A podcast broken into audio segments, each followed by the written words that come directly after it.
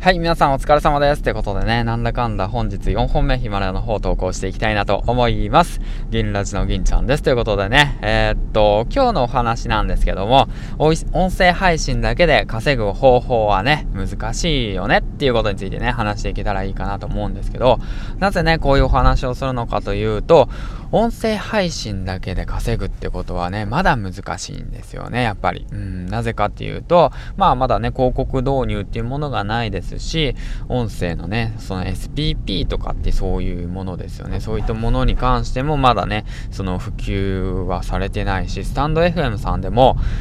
んどうだろうな、多分まだ10月新しい SPP の人いるのかなとかね。うん、まあサブスクとかもまだ、ボイシーぐらいなのかな？ボイシーとかね、その辺。うん、まだその詳しいサービス知らないんですけども、ある一定のね、コアなファンを持っていないとなかなかね、音声だけで稼いでいくっていうのは難しいのかなって今の現状ではね、まあ思ってます。なぜまあそんなことを思ったのかなっていうと、まあさっきね、えっ、ー、とちょうどヨシさんのね、ライブの配信の方を聞いていて、まあ僕もね、ちょっと前からね、まあスーツとね、まあ音声だけはちょっと厳しいよねっていうことはね、気づいていたんですよね。うん。だからこそね、やはりその自分のね、商品を持つってことがね、大切なのかなと思ってます。じゃあ自分の商品って何なのかっていうと、うんと、例えばじゃあ自分の経験とかね、体験とかで、えっ、ー、と、過去の自分のね、その、なんていう悩みをね、解決した方法をね、そのコンサル等で売るだとか、うん、自分の商品ですね。そういったものを商品として売るだとか、あとは、えっ、ー、と、まあ、Kindle 本だとかですね、自分の書籍だとか、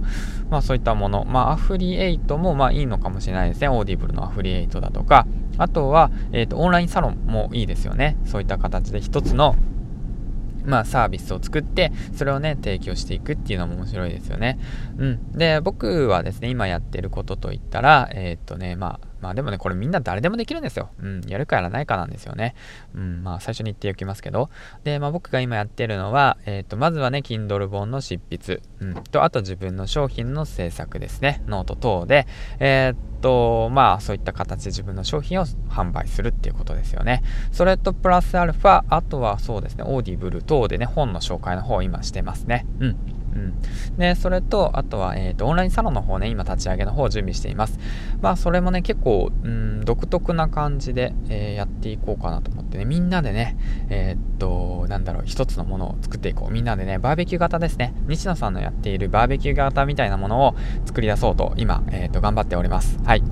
ということで、まあ、だからね、まあ、音声だけで稼ぐっていうことは難しいんですけども、その音声を利用して稼ぐってことはね、できると思うんですよね。うん。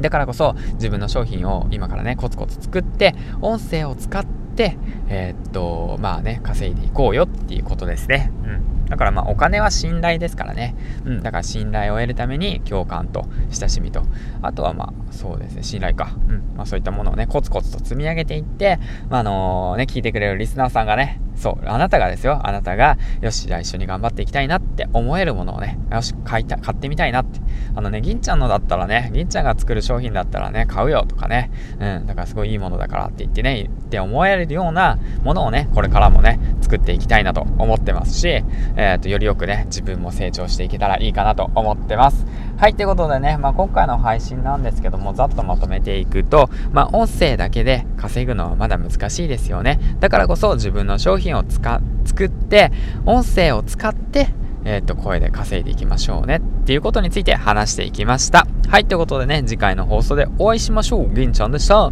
バイバーイ。